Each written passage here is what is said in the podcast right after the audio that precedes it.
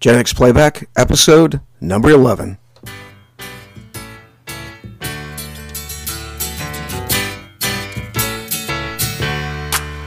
Welcome back. Your dreams were your ticket. And welcome back, everybody, to Gen X Playback Show. I'm Scott, And I'm Sean. and we want to welcome you to uh, the evolution of our podcast as we are now able to add some music into our uh, our podcast, thanks to Spotify. Uh, we're glad you're listening to us on Spotify podcast, Apple Podcasts, iHeartRadio Podcast, and all around the country and in some spots of the world. So it's great to have everybody joining us for this particular episode. Yeah, it's true. And it's, uh, you know, as Scott said, we're, you know, kind of, uh, you know, improving. That's kind of the, the goal of this is each and every time you tune in. Hopefully it's, uh, we, we add something to it here. And as Scott said, now we have a little music, a little bumper music coming in. Kind of nice. Yeah, and uh, we thought maybe it was uh, appropriate to, to pick a song like that from. Obviously, if you are playing along in our in our show today, it's going to be TV theme songs, and so we'll start right off the bat. Can you guess what show that comes from? Well, that's obviously Welcome Back, Kotter. Well, there you go. Welcome back, Kotter. So so I get one point for the day because evidently I'm getting quizzed today. you are getting quiz as well as everybody who's listening. So we're going to have fun with this today. We we we of the feedback that we've gotten so far, it seems like audience participation, uh, top ten lists, favorites seem to be what everybody enjoys the most with with regards to uh, Gen X playback. So I thought it might be fun to do a play along for all the listeners. Didn't really do too much research because as as you'll find out, a lot of the theme songs that we are going to play uh, you know, Sean and I have watched many times over the years. So we're going to be able to riff off of these shows just on our personal thoughts about uh, TV. And we're going to start, uh, you know, as we'll, you'll see there's sort of a chronological order to it. We'll start in the 70s Okay. and then work our way up into the 90s. Not so many shows in the 90s. I think we kind of proved. Good. We kind of proved that uh, Sean and I were a little bit more into movies in the 90s as opposed to, uh, you know, television. But there are still some pretty uh, uh, significant television shows that we are obviously going to be covering in the in the 1990s as well. So we're going to do all that. And final thoughts before we hit you up. Right. So, uh, I, as we're you know we're doing this, I I thought um, the it, if the way we're going to pro- my score is probably going to come out is I'm probably going to be pretty strong in the 70s because I did watch a lot of TV as a kid in the 70s. The 80s, uh, I'm I'm going to be a hit or miss just because when we got MTV uh, at at home, that became my main television station that I watched. The we had ESPN and we also had Prism. So and you know watched a lot of sports, watched a lot of movies. So probably in about the mid '80s, I didn't watch a lot of TV and where I just parked myself in front of the television and just watched whatever came on. I, you know, I had some shows that I liked. Uh, hopefully, they're they're part of this. Well, we're going to start with a couple of layups. Okay. You know, this is this is not going to. There aren't too many three pointers on this particular. All right, uh, because when we get to the '90s, I'm going to be clueless. you'll be surprised. Okay. All right. So, without uh, further ado, let's let's start things off with song number one. Kind of appropriately picked here, I think, for our for our first song in uh, TV theme songs because this one really does kind of define perhaps Gen X playback. Even our parents uh, might have a big part to do with this. So, let's uh, let's start with song number one.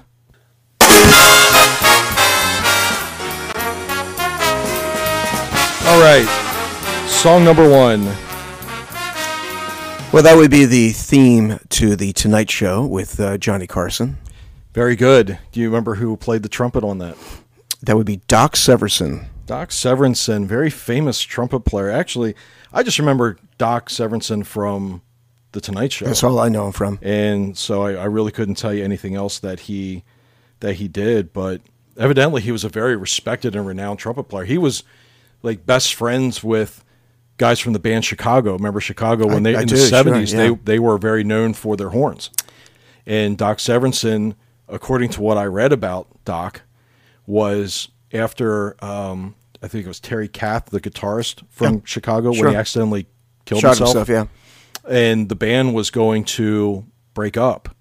And it was Doc Severinsen that kind of got everybody together and said, "You need to you need to continue this on," and they did. And I think a lot of that was in you know part of his, his encouragement. So uh, you know, little side note. Well, you know, with with, with Doc, uh, as you say, you know, he he was the guy on the Tonight Show, and there was always kind of this banter going on back between Johnny and Doc. You know, Johnny would use the banter with Ed McMahon, sure, but he always had this little funny little riff going with Doc. uh, you know, Doc, um, you know, that's a nice jacket you've got on there because Doc. Doc always had the wild, the flashy clothes. And wh- what I remember though is, uh, and I'll, uh, maybe I'll get the last name wrong, but was it Tommy David?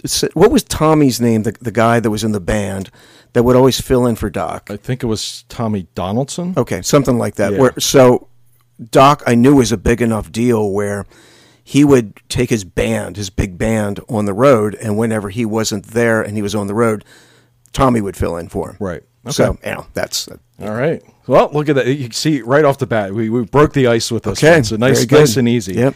All right. So now let's go into uh, theme song number two, another layup.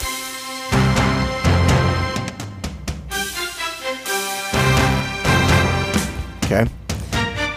That would be Monday Night Football.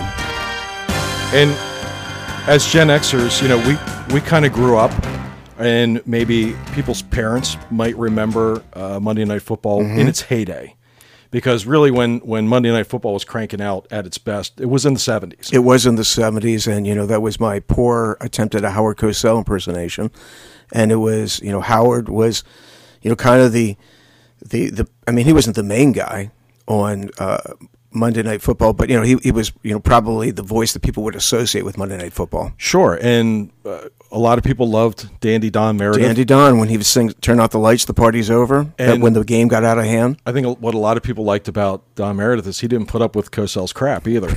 yeah, those, right. the, the two of them would literally argue in the studio during a game, especially if it was a blowout.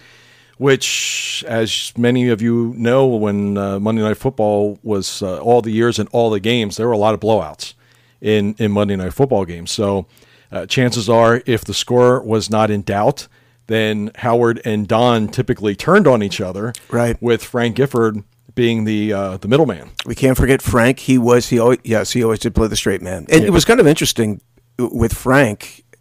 I as a little kid I knew him from Monday Night Football. I didn't really know that he was a football player. and a, a Hall of Fame football player. Exactly until I got older and you know kind of started hearing some of the the legendary stories between the Giants and the Eagles games that, that had happened and that what a big deal Frank Gifford was. So Pat Summerall, famous CBS and Fox sports broadcaster, uh, play-by-play guy with John Madden for many decades, told a story about Frank Gifford as a player because Pat Summerall was also a player for the New York Giants back when they were when they were in their heyday. So the Eagles, uh, the one championship that they won in 1960, and in the on, on their way in the playoffs, they defeated the Giants. And uh, Frank Gifford, at the end of the game, gets hit by Chuck Bednarik Concrete Charlie. with such a force that Pat Summerall said on the sideline, uh, we just heard this crack, and he's laying there motionless. Now, this is at the end of the game. Well, Philadelphia fans celebrate so wildly. One of the fans has a heart attack and dies in the stands. Okay. All right. So they end up taking him out uh, to the to the ambulance, and they're rolling him out on a gurney with a sheet over his head. Pat Summerall said the Giants players were convinced that that was Frank Gifford. Okay. Uh, you know that they were rolling out. They they thought Chuck Bednarik killed him. Yeah, one of the all-time famous photos is Chuck Bednarik standing over top of Frank. You know, right after the hit. Yeah. So we digressed away from TV theme songs, but I thought. But okay, was- all right, good. Oh, uh, two for Okay, two. I feel two pretty proud of myself. All right, here we go. Um, song number three is another song I'm, I'm, I'm pretty convinced that you'll nail this right off the bat. So, uh, another famous song from the 1970s, very hot, popular television show. Okay, that would be uh, Three's Company. Very good. I can almost uh, see Jack come running through the door right now. You know what I thought was interesting about uh, what I learned about the theme song for this TV show is you know how they do the opening shots. all right? Mm-hmm. Jack's riding his bike, he passes a brunette, and then he lo- you know loses Falls focus and off his falls. bicycle. Yeah.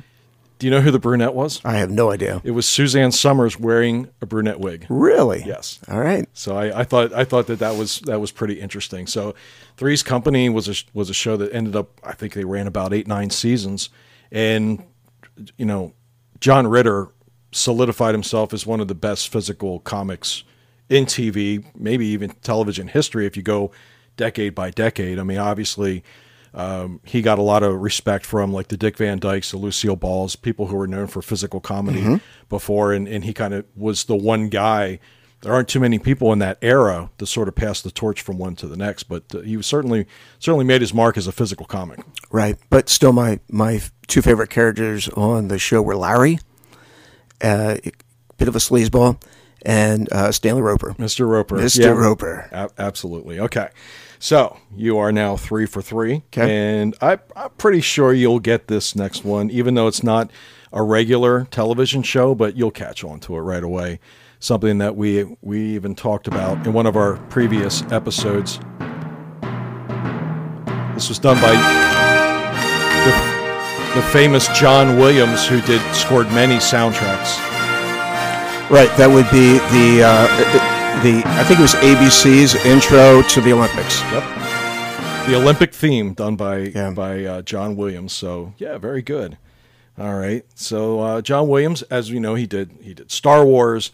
He did you know Halloween. You know he did many. No, it wasn't. Uh, he didn't do Halloween, but he, he scored a lot of those kind of big, grandiose uh, soundtracks for movies back then, which sort of became he kind of set the trend for it, I guess you, you could say. He did in the late '70s, where these uh, you know these um, these movies now had uh, scores, these orchestral movements that were like symphonies in their own right. I mean, it was like uh, of the same level as like a, a Beethoven or a Mozart, where they're they're really throwing everything into with a full piece orchestra to to do these movie soundtracks. Right, and you know that that song uh, is kind of to me very similar to the Rocky theme. I don't know if that's on the list or not, but in a way, it it starts to it kind of gets you primed, and you're you're kind of starting to get a little excited, start, start ready for the for the big event. All right, so let's go into song number five. Again, another another layup. I, um, these are these are pretty easy. Uh, we're going back to the 1970s with this one. But what a fun! s- You know, these are great. These are great theme songs. Sure. Don't you agree? That would be uh, uh, uh, Sanford and Sons. I can you know with the, with Redd Foxx, Fred Sanford, Lamont the big dummy. Yep. Lamont always uh, stopping his dad because dad, uh, you know, would get into some uh, caper or another. Well, usually Grady had something to do with that. Well, I was gonna say- and Aunt Esther had to come in and you know be some com- comedic relief. And then, uh, yep, poor uh, poor Esther would always be the uh, bear the brunt of Yeah. the jokes from everybody in, Well, in the well, group. from from Fred. All right, so you're five for five so far, and I certainly expect that you will now become six for six with this one, with uh, song number six.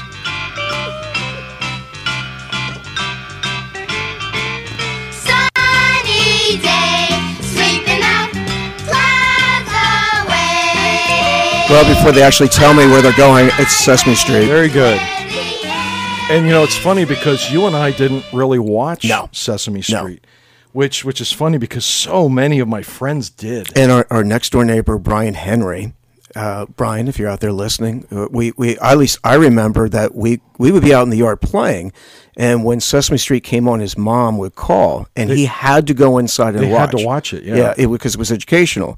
So Brian and Allison, they always had to go back into the house and watch, which was the opposite from our uh, family, where our mom kicked us outside and told us to stop watching television. Yep, exactly. So maybe that's why we didn't watch Sesame Street because it was educational. well, and and plus Sesame Street kind of fell around that time when we watched our cartoons, which was a pre- right. which was a previous episode. That's right. If, if if it was between something educational cartoons, you know what the High Brothers are going to pick we were watching, uh, you know, Bugs Bunny uh, and and Yosemite Sam blow things up. So exactly that's, right. That's what we were into. All right.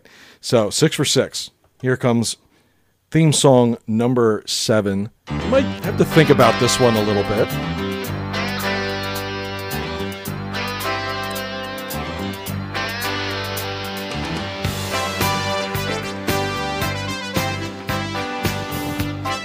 Boy, I'm not sure. I'm is this? Are we still seventies? 70s.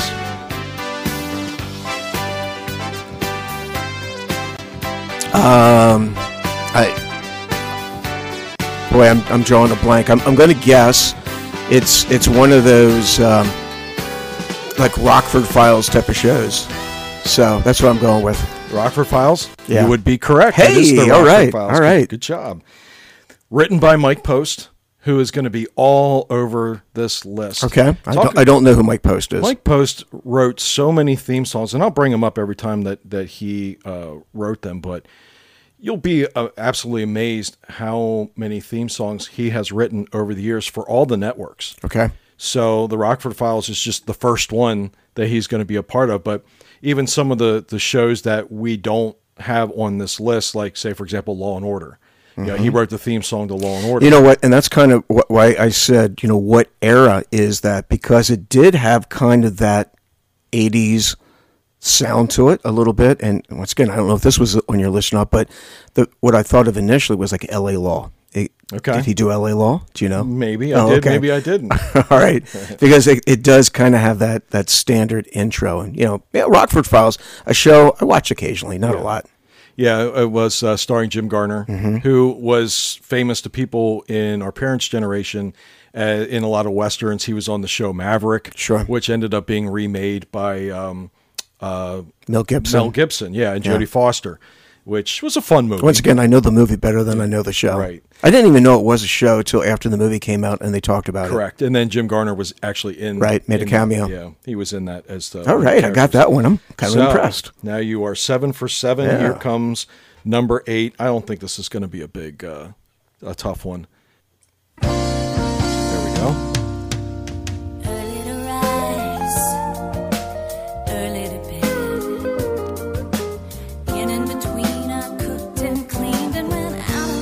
Okay, I remember this totally. All right, let me see. Going through life with blinders on, it's tough to see. I had to get up, get out. If I listen long enough, will give me the uh, the title. No, it won't. There's a new girl in town. All right, there's a new girl in town, Looking good. There's Um, so it's going to be something like Alice. I'm going with Alice. that is correct. Hey, hey. Yep, that is Alice, starring Linda Lavin, and obviously one of our favorite '70s characters of all time, Flo, "Kiss My Grits," Absolutely, Mel. and Mel Sharples. Because the, That's, the that's chilly in, in Arizona. well, the that was the kind of the theme of this was you know Alice had a son Tommy who had I think allergies or asthma or something. So they were moving to Arizona, which is what you did back then. You know, because the you didn't have the ability to regulate the indoor climate like you can today. So if you had a condition, you needed to go to a dry climate like Arizona. Well, I think he ended up staying there because uh, I thought the original um, the original pilot was that she wanted to go to L.A. to start a singing career, Okay, could be and and that they broke down and on they, their way to Arizona, and they broke right. down in right. Arizona on their way to L.A. and that they needed money Okay, hey, that to could be uh, right. I could be to, totally. to, to get their station wagon fixed because you know I knew. I, I do remember they were driving there in the station wagon. if, if you're a Gen Xer, chances are your family had a station wagon. So we certainly did. we certainly had it, and it was a big one too. It was a 1972 Ford Marquis station wagon. Yeah, I think we got the off-brand. I think we got the Mercury. So So if you uh, if you saw uh, National Lampoon's Family Vacation and the Family Truckster, our car was kind of like that. Only it wasn't green; it was yellow. yeah, not too far off with the wood paneling on the Yeah. side. So Yep. All right, so Sean, you're eight for eight so far. Mm-hmm. All right, now here here comes another one. You'll uh, yeah, we're kind of getting towards the end of the '70s, so this one has no no singing in it, so you might have to think about it a little bit.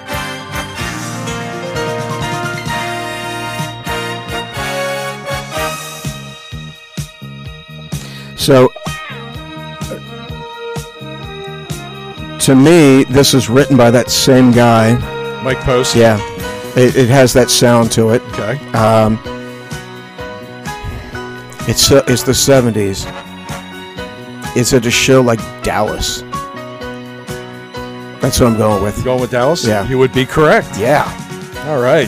Theme from Dallas. Did that? Did the post rate this one as well? You know, his name didn't come up with with that particular one, but it's certainly kind of if it's not written by him, it sure sure copied the sound. Wow, I I'm, I'm actually can't believe I got that right because I didn't watch Dallas.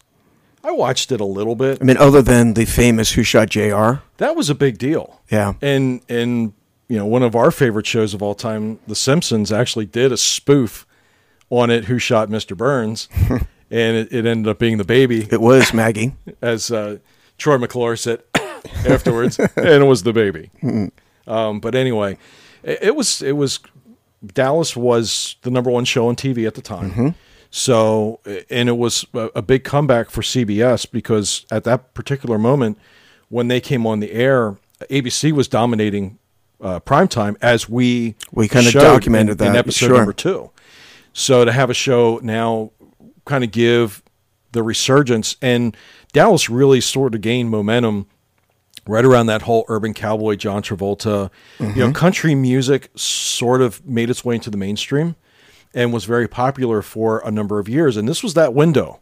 And Dallas being down south, and it was in the uh, you know in the early '80s, uh, people in the in in the South with oil were making a lot of money. So it was kind of cool because they were they were cowboys, but yet they were businessmen. And uh, you know Larry Hagman, one of the great Uh, as J.R. Ewing, one of the great TV characters of all time. And, and that and that's what I was thinking while we were talking is you know the only re- real thing that I remember from the show is you know J.R. who was one of the the the biggest villains of all time on television. Well, he was and he wasn't. You know how we, we talked about that with some of our movies. You know, we talked about the Silence of the Lambs and how Hannibal Lecter he was a villain, but you know, in in a way, he was actually kind of helping uh, Clarice Starling. But at times, you know, when when Jer, Jer was cutthroat, he was a businessman. He was a cutthroat businessman. Yep. Although uh, you know he wouldn't always follow the lines the straight and narrow, uh, but he did what he needed to get done.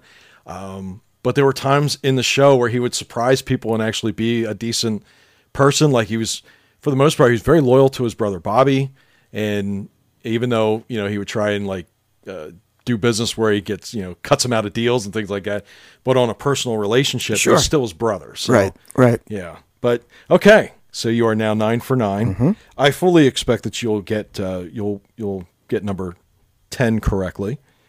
So this is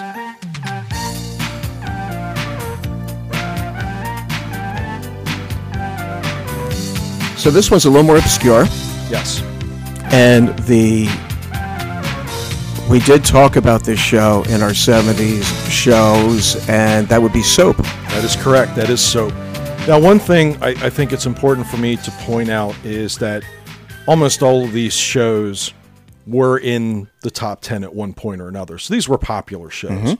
I, you know, I didn't want to throw anything that was too terribly obscure. Although, if you get this next one, this this is the three pointer here. Okay, coming up. This is number ten on the list. this you just answered number 10 so you're 10 for 10 so we gave you 10 layups to get to get things started so now you're gonna now you're gonna now it's gonna be a little bit this one's gonna be a little bit more challenging okay all right so if you can get this one i'll be i will be super impressed but when you hear it, it you're you're gonna be like where do i know this from before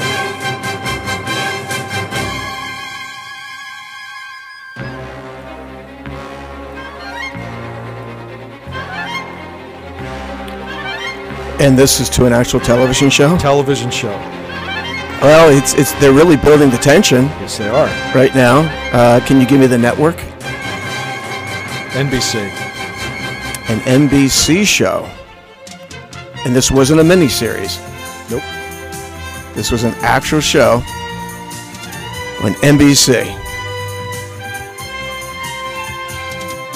Because it has kind of that bigger, bigger than life yes sort of where you know kind of along the lines of what they were doing with Dallas you know that was kind of showing the the affluence so this Mm-hmm. would it, this is either something country or western related or this is some Falcon Crest type of family but Falcon Crest was on CBS oh I I have no idea okay I'm, I'm not even going to guess Let let's let me see if I can remember this this intro. Okay, unless you would give me some more hints but I, right. I'm not remembering we'll, it we'll we'll start over again. See, I'm doing this strictly off off the top of my head. All right. So here's the intro.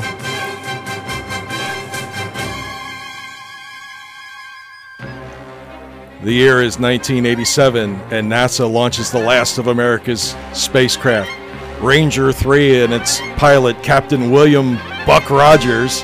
There Okay. you go. So it's Buck Rogers. Never, never would have come up with that one. It was that Gil Gerard. Gil Gerard.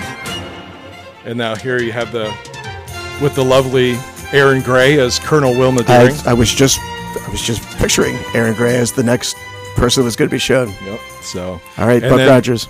Uh, you know, I always talk about my affinity and appreciation for Mel Blanc. He was a part of this show. Yeah, he was that little robot Twiki. Twiki. Yeah. Yeah. Yep. Beady beady beady. Well, Thanks, wh- Buck. It was Buck Rogers and something else. Wasn't like the 21st century or It was Buck Rogers in the 25th century. 25th century. Yeah. Yeah. 'Cause remember, he was asleep for 500 years. And in the pilot episode, he's he gets in a they're in a in a battle, and there's one of the old veteran pilots. He's like, "Young man," and. Buck's like, "I'm not that young," and he's like, "Oh, guarantee I'm older than you know." it's- And you know, it's just kind of a funny moment. Okay. All right, back to another layup for Man, you. I got got one wrong. All right. Well, you're gonna feel you're gonna you're gonna get back on on the wheel.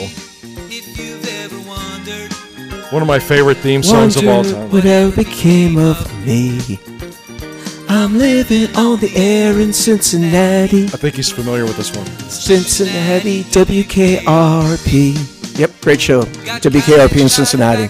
just the more the more um, as I got older and saw these on reruns, the, the more I love this show. It's such a good show because you know Sean and I in our in our past lives we actually worked for a radio station That's had- what I was thinking. that had so much similarity to the characters Yeah, on the show. especially the sales force. Now we had no Jennifer, uh, Loni Anderson. There was no, No. Loni Anderson. Oh, no. There.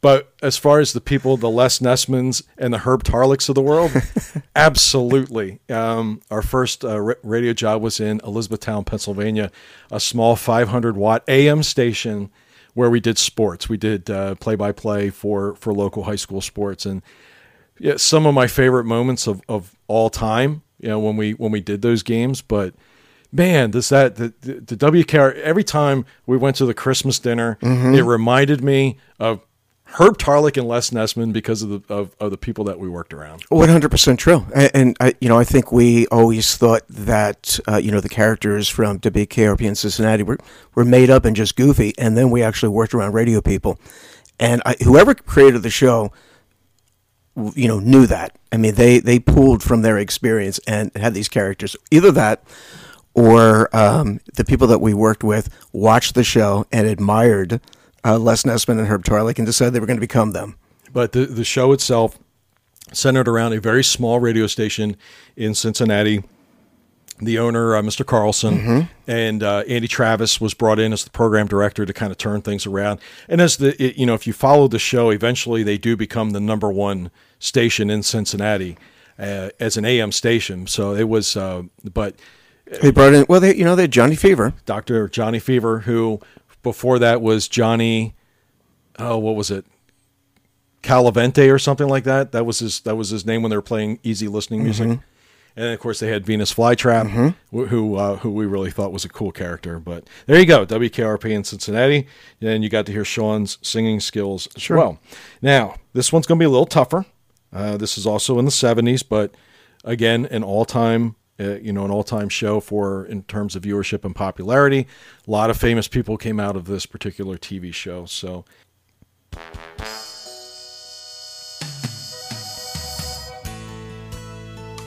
there's a little bit of a build-up on this one. Who can turn the world on? I can tell you, you can turn the world on with her smile. That'd be Mary Tyler Moore. Very good. I, I thought you would struggle with that. Oh one. no, uh-uh, no. That was I think I think as kids we saw that show. We did, yeah. Our Yeah. parents, our parents thought that show was was pretty funny. Yeah. So, um, I always remember the, the people that I remember were uh, Gavin MacLeod, who ended up going on to the Love Boat, um, and then Ted Knight, obviously, as the anchor. Ted Knight was hilarious on that Oh, show. He was great on that show, and but it was it was one of those ensemble um, casts that was uh, Jim Brooks, I think, was the guy who who was behind the the producer for that show, and a lot of just about everybody on that show ended up going on to do other things. I mean, it was a it was a powerhouse cast, and uh, the thing I remember about Mary Tyler Moore, who just recently, you know, passed away about a year or so ago, was that she was her and Lucille Ball were kind of the pioneers on the business side of TV production because uh, Lucy and Desi Arnaz had uh, Desilu Studios, which was the pioneer for TV production. Period, not just for uh, for females running a studio, but um, Mary Tyler Moore was MTM, and her and her husband ran that as well, and they ended up producing a ton of very popular shows in the 1970s as well. But uh, you know, she knew she knew where her salary lied, and that was in this show, and it was great it was a great show, very well known. It was, and and a lot of the show was based on uh, Mary's interaction with Mr. Grant. You know, with Ed Asner. With you know, Lou Grant was the crotchety old uh, you know guy that ran the, uh, the the station, the television station, and you know they they would do the news, and you know, Mr. Grant did not like necessarily women being involved in in certain roles, and Mary was kind of showing Mr. Grant that she was competent, and there was always this this back and forth between the two of them. You know, you, you, you bring up a good point because I think uh, the producers of their time back then, the Jim Brooks, the Norman Lears of the time, they they kind of met those prejudices head on. Whereas I, I think now TV studios tend to be a little politically correct. But I, I think, um, uh, you know, by with you know Archie Bunker meeting the Jeffersons and George Jefferson and and Mary Tyler Moore uh, getting meeting uh, Lou Grant, uh, Ed Asner's character, with you know as far as their prejudices. And Mel Sharples and Alice certainly had his set of pre- you know uh, the fact that people were able to show themselves in a in a uh, environment where the the prejudice doesn't necessarily uh, apply here and and that people were able to show I, I think it gave them more credibility than just as shows and networks avoiding it altogether. Sure.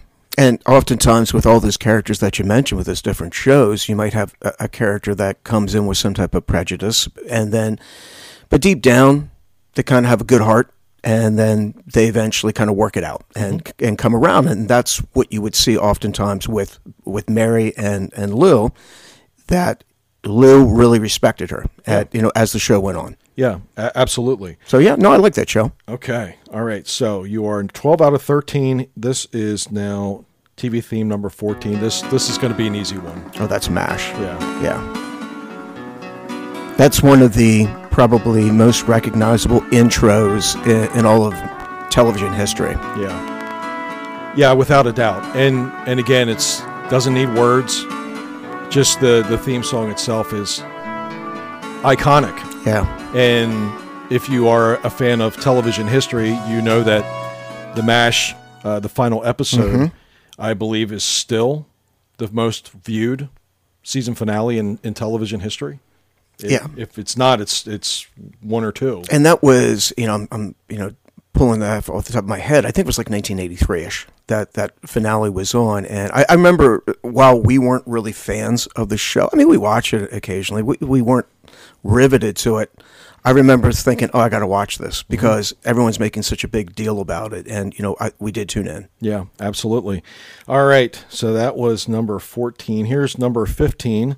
And I certainly suspect that you will get this one correct. I think this this show was a little bit more my favorite than yours, but I think you enjoyed the show as well. Sure, this would be the theme to the Muppet Show. Very good. Do do do do do do do do do do do do do do.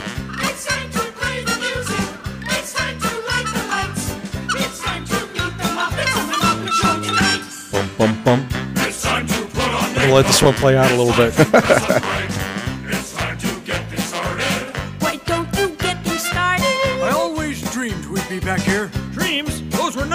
That's what I wanted to wait for. Oh, what a what a fun show that was! And you know, Jim Henson. I, I read a little bit of the history of the Muppet Show, and uh, originally he he um, pitched it to all the networks and got rejected by every one of them, even though they had some. Uh, you know, Jim Henson was directly responsible for Sesame Street. Correct. But he wanted to create something a little bit more adults, not necessarily focusing strictly on children.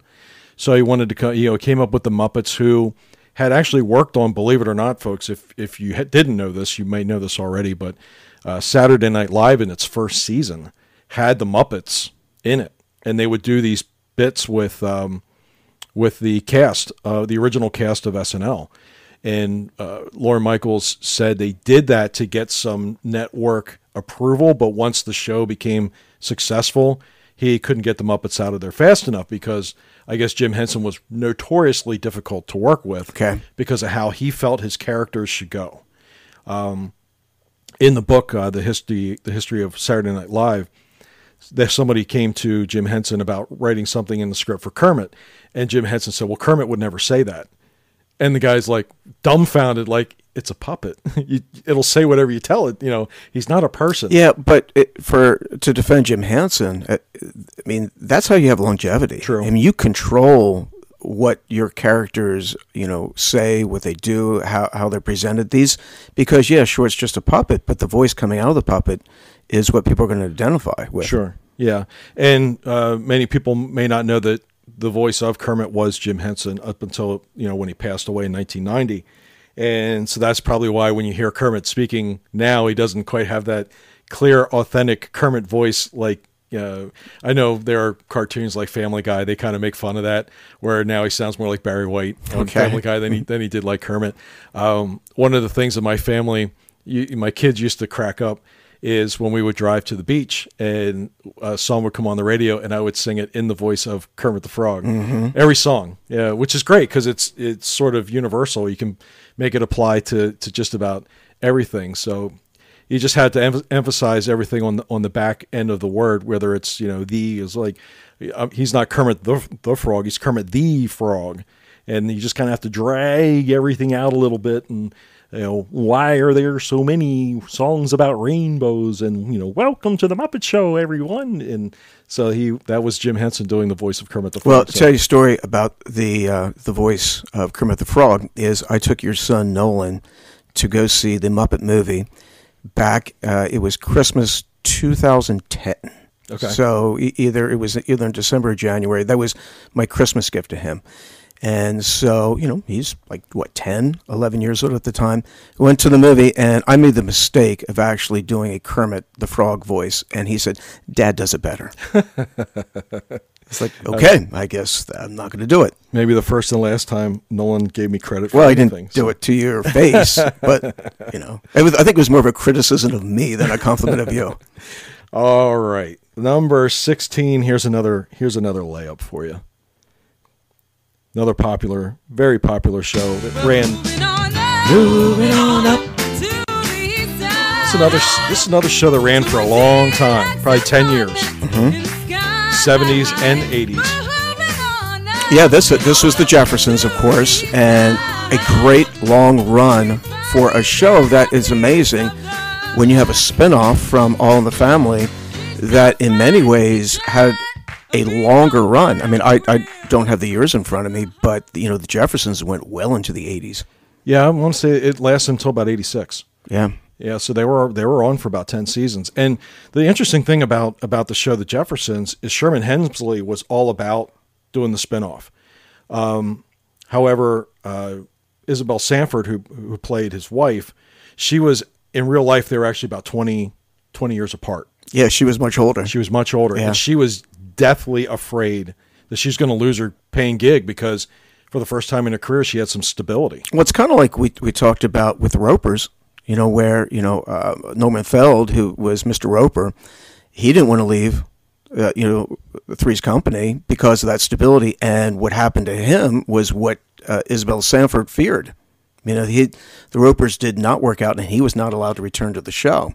So the Jeffersons were a very funny uh, couple that was on All in the Family. He was, you know, they played the Bunkers next door neighbors, and interesting with how Norman Lear created the characters, where Archie was a bigoted white guy and George Jefferson was a bigoted black guy. But again, I think that's kind of the brilliance of Norman Lear in how the, the social commentary. You have these these two guys butting heads. They're the same guy. but they're you know at, at the end of the day, you know, are they horrible people? No. uh, they're not. No. uh, because they always seem to find some type of a common ground. They do it in a funny way because they bicker and they argue, but uh, you know, it's it was just his way of sort of taking on those those um, I guess you could say those uh, uh, stereotypes. And also with George, I, I liked the way that they they showed that you know George was kind of driven to be successful. He had Jefferson Dry Cleaners, and he did so well with Six locations. with that. Where when he starts out on All the Family, they're in a very much a working class neighborhood, and it's a step up for them to go to this white working class neighborhood and own a house.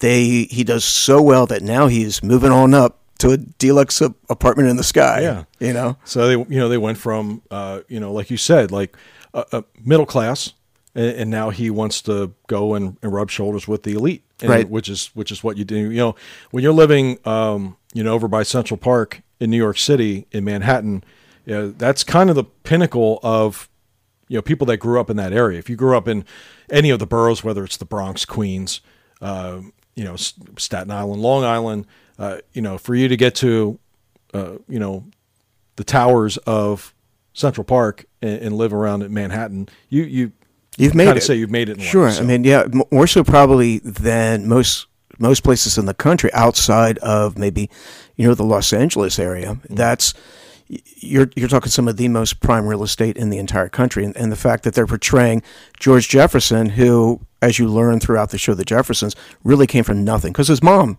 is is a frequent character that appears on the show that. You know, who Mrs. Jefferson does not get along with with her mother-in-law that well. yes, Uh, but uh, yeah, it, it, it was always kind of nice to see how how they you know portrayed you know George being a success. yeah. All right. So here comes theme song number seventeen. I think you'll get this one. This was a pretty popular show back in its day. Now you're talking late 70s. Mm-hmm. Uh, this one has a little bit more of a disco sound to it, which I think is kind of funny. But um, It won't be at all dated. Oh no. Yeah, right. Let it go.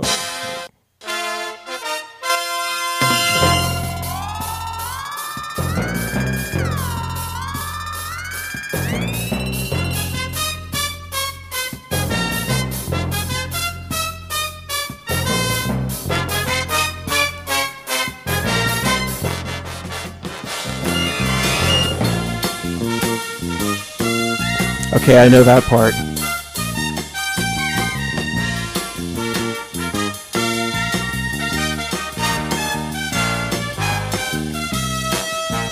Okay, now what uh, what what kind of genre show is this?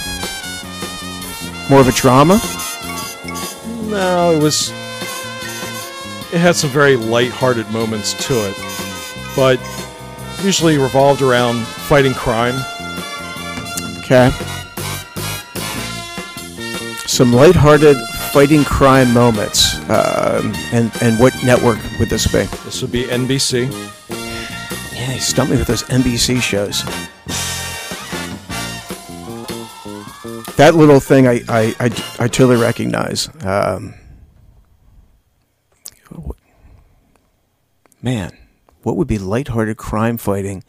And I know people are, are listening to the podcast and are screaming at me with the answer, and I, I don't know. Okay, so the I need I need a clue. motorcycles, Oh, chips. chips. Yeah, sure. Okay. There Yeah, yeah, yeah. So, All right. Nope, chips. yep, yep, yep. So totally get it. Yep, sure. So we'll give you we'll give you partial. You're right. That is lighthearted crime fighting there. That's uh, you know, with John and and Ponch. Yep, You have Frank Poncherello, Erik Estrada. And certainly. How could I not know that? I love that that Ponch character. And Erik Estrada was the you know if you were a young lady listening to this show back in the late 70s early 80s you know if you didn't love Erik Estrada you I, I'd be surprised because a lot of the girls I went to school with certainly loved Erik Estrada uh, from Chips And he had the um, kind of the the tailored uniform that would like you know it was really tight around the biceps because he liked to show off the guns. well all the police uniforms they were all wearing Yeah, but his was a little more tailored than what John's was. it's just funny eh, because it, it, it's so it's so encompassed the era. You know, you're talking late '70s, and uh, so yeah, eh, everybody was in because the motorcycles they they rode Harley Davidsons. Mm-hmm. The motorcycles were big. The cars that they were chasing were big. Yeah, it just it was kind of one of those grandiose, over the top sort of TV shows. But it to a young kid like we were when Chips first came out, I think I might have been like seven or eight years old. So it was it was fun for me. It was It definitely was late seventies. kind of fell into that Dukes of Hazzard Yeah, sort kind of, sort of, uh, you know, you know, you got these, you got these criminals, but they're smart, but they're not that smart. You know, they always somehow get tricked into getting caught and getting arrested. So at the end of the episode, you make a big arrest. And and Ponch and John would usually have a, a funny one liner at the end of the episode. That's right. That yeah, no, that that that was a good show. Yeah, okay. All right. So that was uh, number 17. Here's number 18. And I'd be impressed if you got this one. But this was, this was kind of a fun show as well.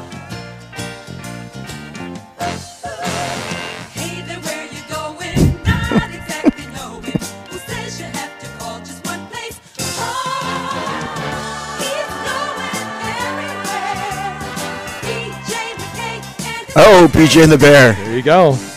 Yep. I figured you were going to get it at some point because it's in there. When they reference BJ. Yeah. But this is my favorite part of the song. New dreams and better scenes. And best of all, I don't pay per Up pretty checks. And the Yeah. funny the funny thing is BJ and the Bear in its first season was really popular and then they kind of wrote themselves off the network in the second season because they completely changed the whole sort of the format of the shows where as opposed to BJ being the driver, now he's owning this trucking company in LA and he has to hire these pinup models to, to drive the trucks for him. And I mean the fans just certainly didn't buy it. I don't even And remember that. I, I I I wasn't watching. It's it, it tanked after season one, Uh, but well, you know, there there was this whole movement kind of in the '70s, right around Smokey and the Bandit, Mm-hmm. where it was cool to be a truck driver. It, that very, you know, people got into the CB radios. It was, you know, it was I don't want to say new technology, but it was technology that people could interact. Now we we text each other, and and you'll go on Twitter and you know interact that way, but back then it was through the CB radio and you could actually communicate with with all these different people. So being a truck driver is considered really cool in the 70s. That's right. And, uh, you know, in our station wagon, because our dad was a former truck driver, Yeah. He did have a CB radio in the station wagon. And do you remember what his handle was? I I don't remember at all. Uh, yellow handle. okay. It was yellow handle. Well, you know, it- the, and part of the reason why being a truck driver was looked at as cool was for what uh, BJ just sang there. Um, it was Greg something or other, right? Wasn't he the uh, the guy that was the main character? Yeah, he was in a couple of other shows. He was in the show My Two Dads. My two dads with Paul Reiser. Yeah. So, a- anyways, he um, he talked about he doesn't pay property tax. Greg Evigan. There you go. So, uh, and that was one of the things was when you were a truck driver in the '70s, you you you were kind of considered this this guy who played by his own rules. He set his own time, and he just had to be at a certain destination, and he could kind of do what he wanted to do. He's an independent person, and there was a lot of almost a cowboy freedom to that. Yeah. Well, you're right. And I think that, that brings up a good point because yeah, he's not tied down to it's it's a free lifestyle. Sure. He may have an employer, but oftentimes, like BJ, I think he was an independent contractor, so he would just pick up loads on his own. I don't. I think he owned his own truck. He did. Yes. Yeah. And uh, being a being a truck driver myself, having a, having a CDL license, when you anybody who's ever kind of walked into those truck stops, no matter where they're at in the country, they all kind of have the same vibe to them because it's sort of like this clan. It's a very Same clannish- personality type is very much to so. that. Yeah, Yeah. very much so. So whether you're in a you know a truck stop in Pennsylvania or a truck stop in Colorado or a truck stop in California, chances are there's going to be very similar uh, you know environment to it because of the people that go in there because the, these are the same people that travel across the country. Yeah, and, and then one last thing with, with BJ and the Bear is when I was in college at out at Heston, I, I, I there was a guy uh, in my dorm. His name was BJ. His name was BJ Grove. So and, and poor BJ Grove, I gave the nickname uh, BJ McKay, and as a result, and he hated this. Everybody on our floor referred to him as McKay. Okay. Yeah, and because I said when the first time I met him, like, hey, he's like, yeah, my name's BJ. I go like BJ and the Bear, and he was not happy with me. Yeah. Uh, you know, and and now here it is, thirty some years after that. Uh, it, um, we're bringing back the memory of BJ and the Bear, hopefully. And BJ Grove uh, is out there still being brought up. Yeah. All right. So this is song number 19. I'll be impressed if you get this one. This is a little bit more of a challenging one.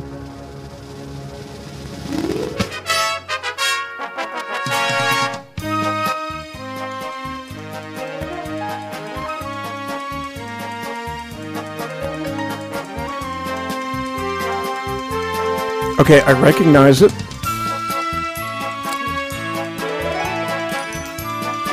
But it doesn't have lyrics, so uh, I'm gonna need some some clues. First clue: what network? This would be ABC. Ooh, okay. So what I was thinking is not what the show is.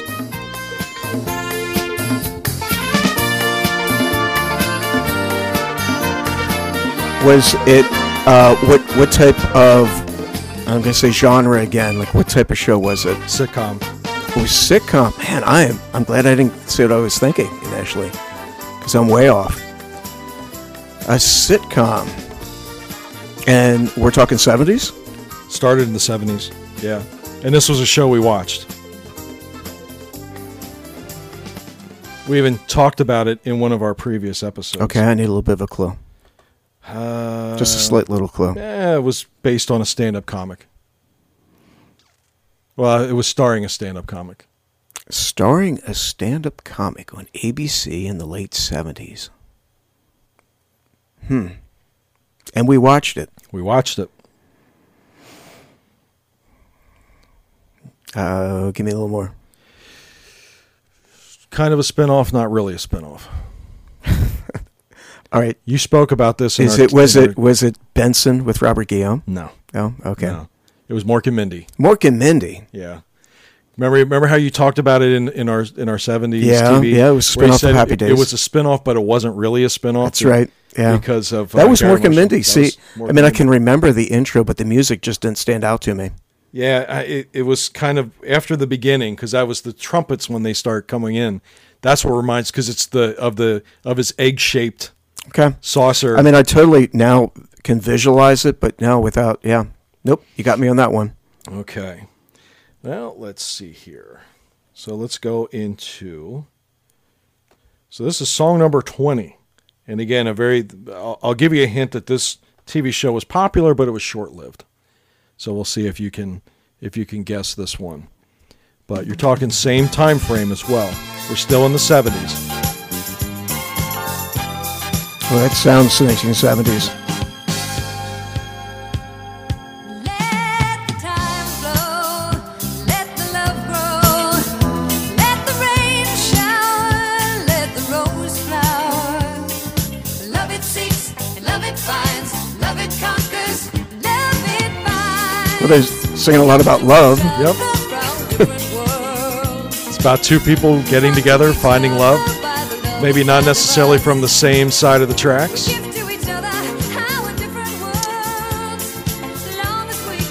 And this started in the 70s. It was on our list in the top 10 of TV shows from episode number two. Would this be the theme to Angie? There you go. Okay. It's theme to Angie. Angie, uh, Donna Pescow, and Robert Hays. Mm-hmm. And Doris Roberts, who ended up becoming very, quite famous and Everybody Loves Raymond. Absolutely. She played Marie, and everybody loves Raymond. So that was Angie. So I would give you credit for that one. Okay. Like I said, that was that was a tough one. Now, I mean, I, I do remember that because, Right. that, like we had said in that episode, you know, it's a show we watched. now, if you don't get this one, I would I'd be very disappointed in you. So just let this one build up a little Okay. bit, but you will you will no doubt get this one. So this is the actual. This was actually released as a single, and had a little bit of success. I bet we've been together for a million I'm gonna let it play out. years. And I bet we'll be together for a million more. Oh, it's like I started breathing. That's right, folks. Drink it in. And, and I'm not stalling because I do know this can't one.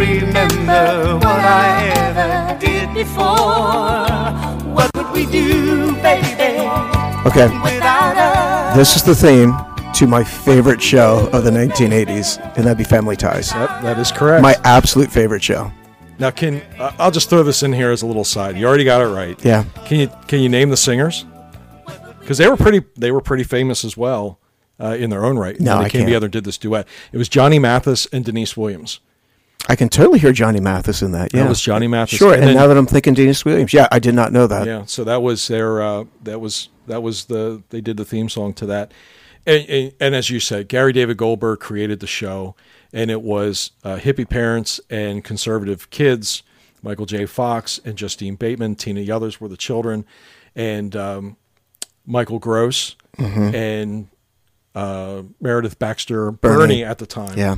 Were the were the parents, and yeah, it, you said it's your favorite show. Sure. It's, it's certainly one of my. Alex P. Keaton is my all-time favorite television character. you know, w- we had mentioned um, one of the greatest TV characters of, of all time earlier, but my Alex P. Keaton to a Gen Xer, Mm-hmm. I, I, I would be shocked of anybody that didn't know the name Alex P. Keaton or Michael J. Fox in the uh, you know growing up in the eighties. Sure.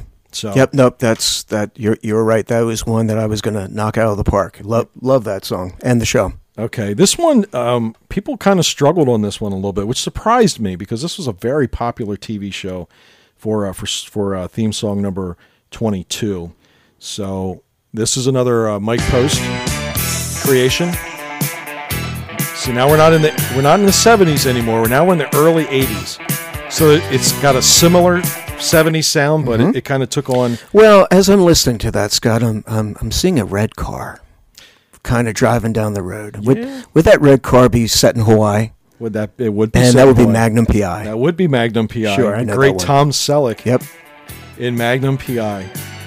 And this again, like I said, this is another Mike Post Yeah. theme song. Mm-hmm. And I guess there's something to be said about a guy that can make memorable theme songs. This really stands out as one of those memorable theme songs to me. Sure. As soon as I hear the, the, the guitar going up, Mm-hmm. and he created all these out of his own head, and he did he just did dozens and dozens and dozens, hundreds of TV theme songs over the years. But this is this one's pretty cool. That's why I'm letting this one play out a little bit. Yeah. That that that's an iconic show from the 1980s. I mean, it's it's still you know Tom Selleck has gone on to have a very long and successful career, but uh, he's always going to be most identified as Magnum. You know, I, I read somewhere that he was really one of the first characters. Thomas Magnum was one of the first TV characters uh, on television that was a Vietnam vet.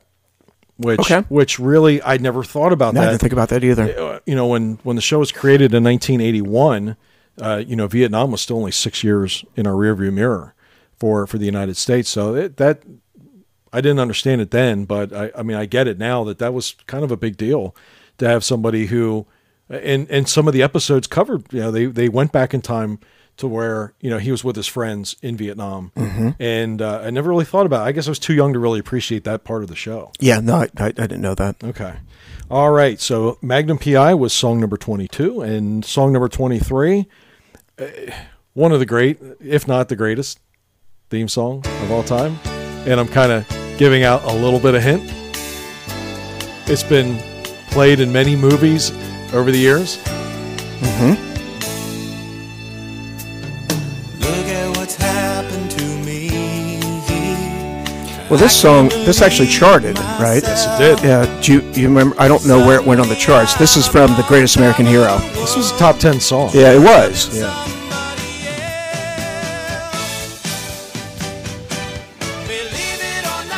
I, and I didn't really watch the show. I watched the show, um, but again, it was one of those shows. I don't even know if it lasted three seasons. I think it was only on for me. I think I think the song has had more staying power than what the actual show is that that it had back in the day. like uh, like we said in our disco episode in my liner notes when I wrote it. Uh, you know the like the song uh, TV show making it. Much That- better song. much than better TV song show. than TV Yeah. show. Greatest American Hero. It you know. It, it is kind of interesting that it, it became a much bigger song than an actual show. Mm-hmm. I, I, I don't know of any other, other that's ever happened with any other show. Now, can you name the singer? No. Okay, it's Joey Scarbury. Yes. Sure. Yes. Joey okay. Starbuck. Yes. All right, so that was song number 23. Now, this is one of my favorite, just not necessarily the show, but the theme song itself. Uh, is one of my, for a TV theme song. This is this is one of my favorites, just because I like the singer. I was always a closet fan of this of this particular singer growing up.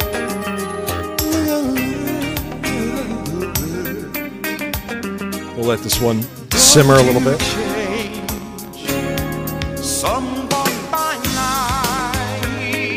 So I, I, I believe this is Moonlighting's theme song, and I'm trying to think of who the singer is. Nothing could is because it's not. It's kind of has that Luther Vandross type of sound to it, but it's, it's not Luther Vandross. No, A little older, John. It, it- older older singer. yeah. Uh, I'm not sure who's the singer. Al Jarreau. Yes, yes, Al Jarreau. That's Jarreau. it. Absolutely. who uh, who actually performed on the uh, the We Are the World. He was one of the soloists. Yeah, one of the no. few soloists in We Are the World. But Yeah, Moonlighting. That uh, was Bruce Willis's kind of breakthrough. He and Cybill Shepherd uh, appeared on that. in the first couple episodes, it was I I was I watched the show. I was a big fan of, Were you? of Moonlight. I Okay. was, and because the first couple of episodes they were partners, but they weren't romantic, and that sometimes that can kill a show. Is when you have that kind of that romantic tension between uh, main characters. Mm-hmm. Cheers did it with with uh, Sam and Diane, Mm-hmm. And when they finally actually get together, it's kind of like, well, what do you do from now? What do you do from here? Right. and that's was sort of the downfall of the show was the fact that they they were both attractive people and they were attracted to each other, but they kept their distance, and then they finally get together, and now the writers are like, uh, what do we do now? So that's kind of what happened with with Moonlighting. I think is a shame because it started out really strong. It was a good show. and especially uh, you know Bruce Willis's character. I he, I I liked his sarcasm, which you know I I think that's probably pretty true to who Bruce Willis is as a person. So it it he came across as very charming, and uh, it uh, it it definitely moved him forward. He became you know a pretty big movie star later on. Yeah, and you know his sense of humor. It doesn't surprise me that it sort of falls in line with what you and I always found funny because he's he actually grew up not that far from where we live. He was just on the other side of the Delaware River in uh, Penns Grove, New Jersey. So he's right there at the uh, Delaware, New Jersey uh, line, right there along the, the Delaware River, and so he's he's kind of got that South Jersey kind of smart alecky sense of humor to him. And If you don't get sarcasm, you're gonna f- not like me or my brother. So, uh, but he he was a he was a Penns Grove Red Devil, so that Yeah. was that was where he went to high school. Yeah. Okay. Well, good. Yeah. All right. So, song number twenty five is going to be an easy one. Anybody? I don't think I have to go past this. Yeah. That w- this is Roseanne. Correct.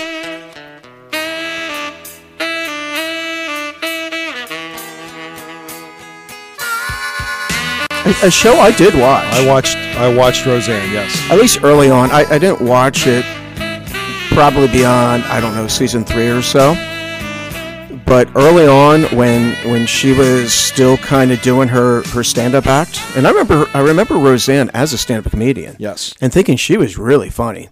See, you liked her stand up act because I didn't find it particularly funny. And again, I'm younger than you. Yeah, um, But she was somebody whose TV show I liked better than her stand up act. early on before she had the show. Yeah, I, I mean, again, like I said, when when when the show came out, it was 1988, so I would have been 17. So when she's doing her stand-up act, I'm 14, 15, 16 Yeah. years old. Right. So I don't think I kind of got the the humor because she was talking about Her family. Yeah, she's making family jokes. So jokes. basically, what the the show was was you know at least early on the jokes were the the they're kind of straight out of her stand up act. Right. You know the way she would describe her husband and kids was how they made the characters.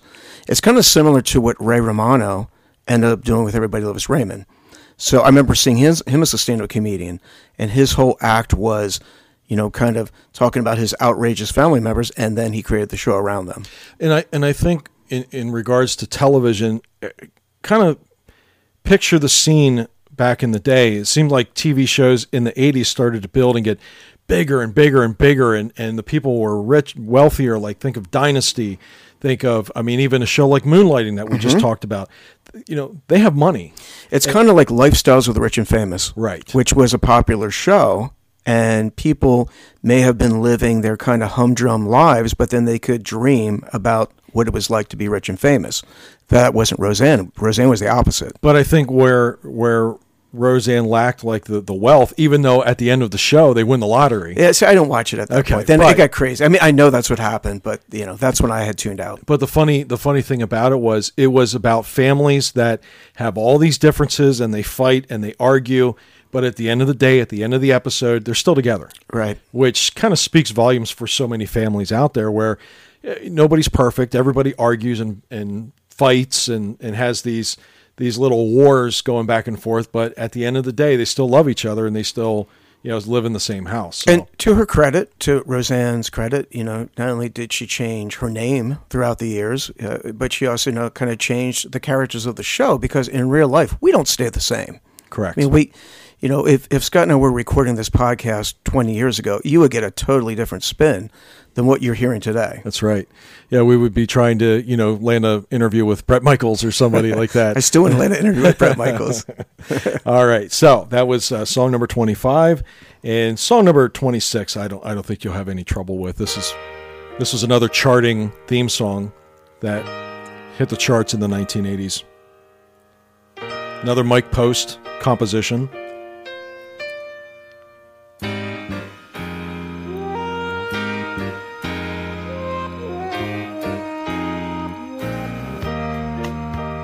So this is one that uh, I think I asked you if it was going to be on here, right? Probably. This is L.A. Law. No, No, it's No, not it's L.A. not Law. LA Law. It's not. It sounds like the the theme to it. Same composer. That's a Mike Post. All right, now I got to think. I thought I had it. It. Uh, oh boy, now I'm drawing a blank. So i NBC. NBC. It, it, it it's not it's not Hill Street Blues, is it? It is Hill Street Okay. Blues. Yeah. Yep. All right, Cop show. Yeah. Hill Street Blues. right. I get credit for that when I eventually came around. I got it. Okay. Hill, and, and again, I would have marked it wrong in the test, but uh, you know, that was another. That was another one that that but actually. but it does sound it does sound similar, and I you can kind of see why the networks would have brought him in uh, to do these these shows because if you have a certain kind of a feel for your show, you know that's kind of what he's presenting. So Mm-hmm. that it does have that that drama where with with L.A. Law, it it's it's attorneys Yep.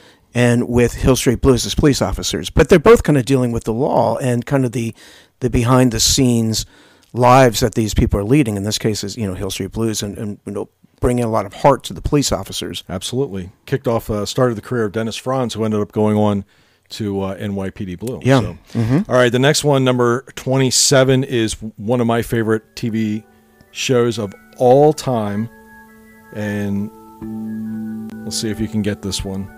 Let this one build up a little bit. This is actually the theme song is a famous song. So.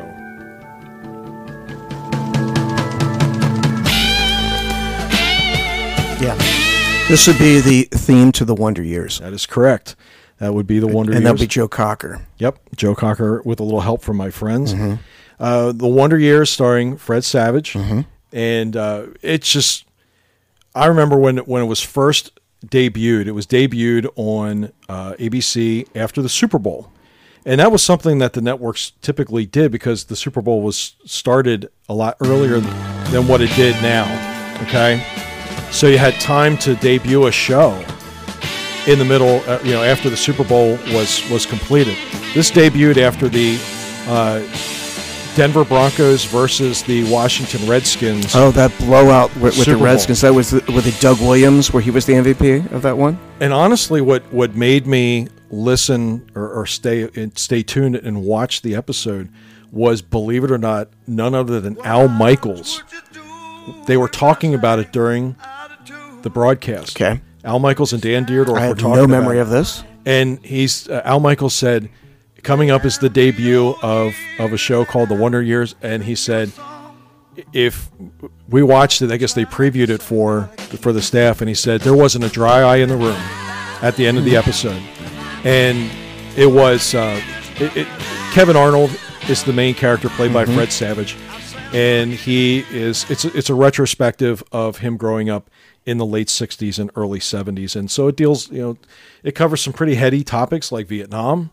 It covers some things like uh, you know uh, young kids uh, and sex and, and relationships. And so it, it, but it's a coming of age kind of television show and just one of my favorites of all time. With, with the combination of the humor and the heart it, it was you know to me it stands out uh, as one of the best shows they ever did. Sure, and, and kind of the the rela- relationship between Kevin and Winnie Cooper is uh, it's it's it's kind of nice to see uh, that where you kind of see you know something developing from like a young childhood crush and as it develops you know through the years and the kind of a theme that they had running through there and but also with the family dynamic that they would have with the siblings you know kind of fighting and bickering a little bit with each other and uh, yeah that, that that definitely is a show that uh, is is an all-timer Yeah, um, yeah, one of one of my favorites. All right, so that was the Wonder Years, and now we have uh, theme song number twenty eight coming up, and this one's kind of fun. I think you'll enjoy this. This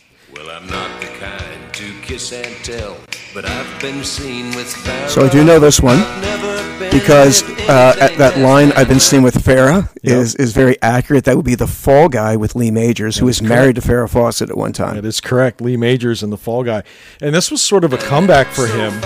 Yeah, after the Six Million Dollar Man, Lee Majors, he really he, he didn't do a whole lot until the Fall Guy came out. In the Fall Guy, he is a Hollywood stuntman.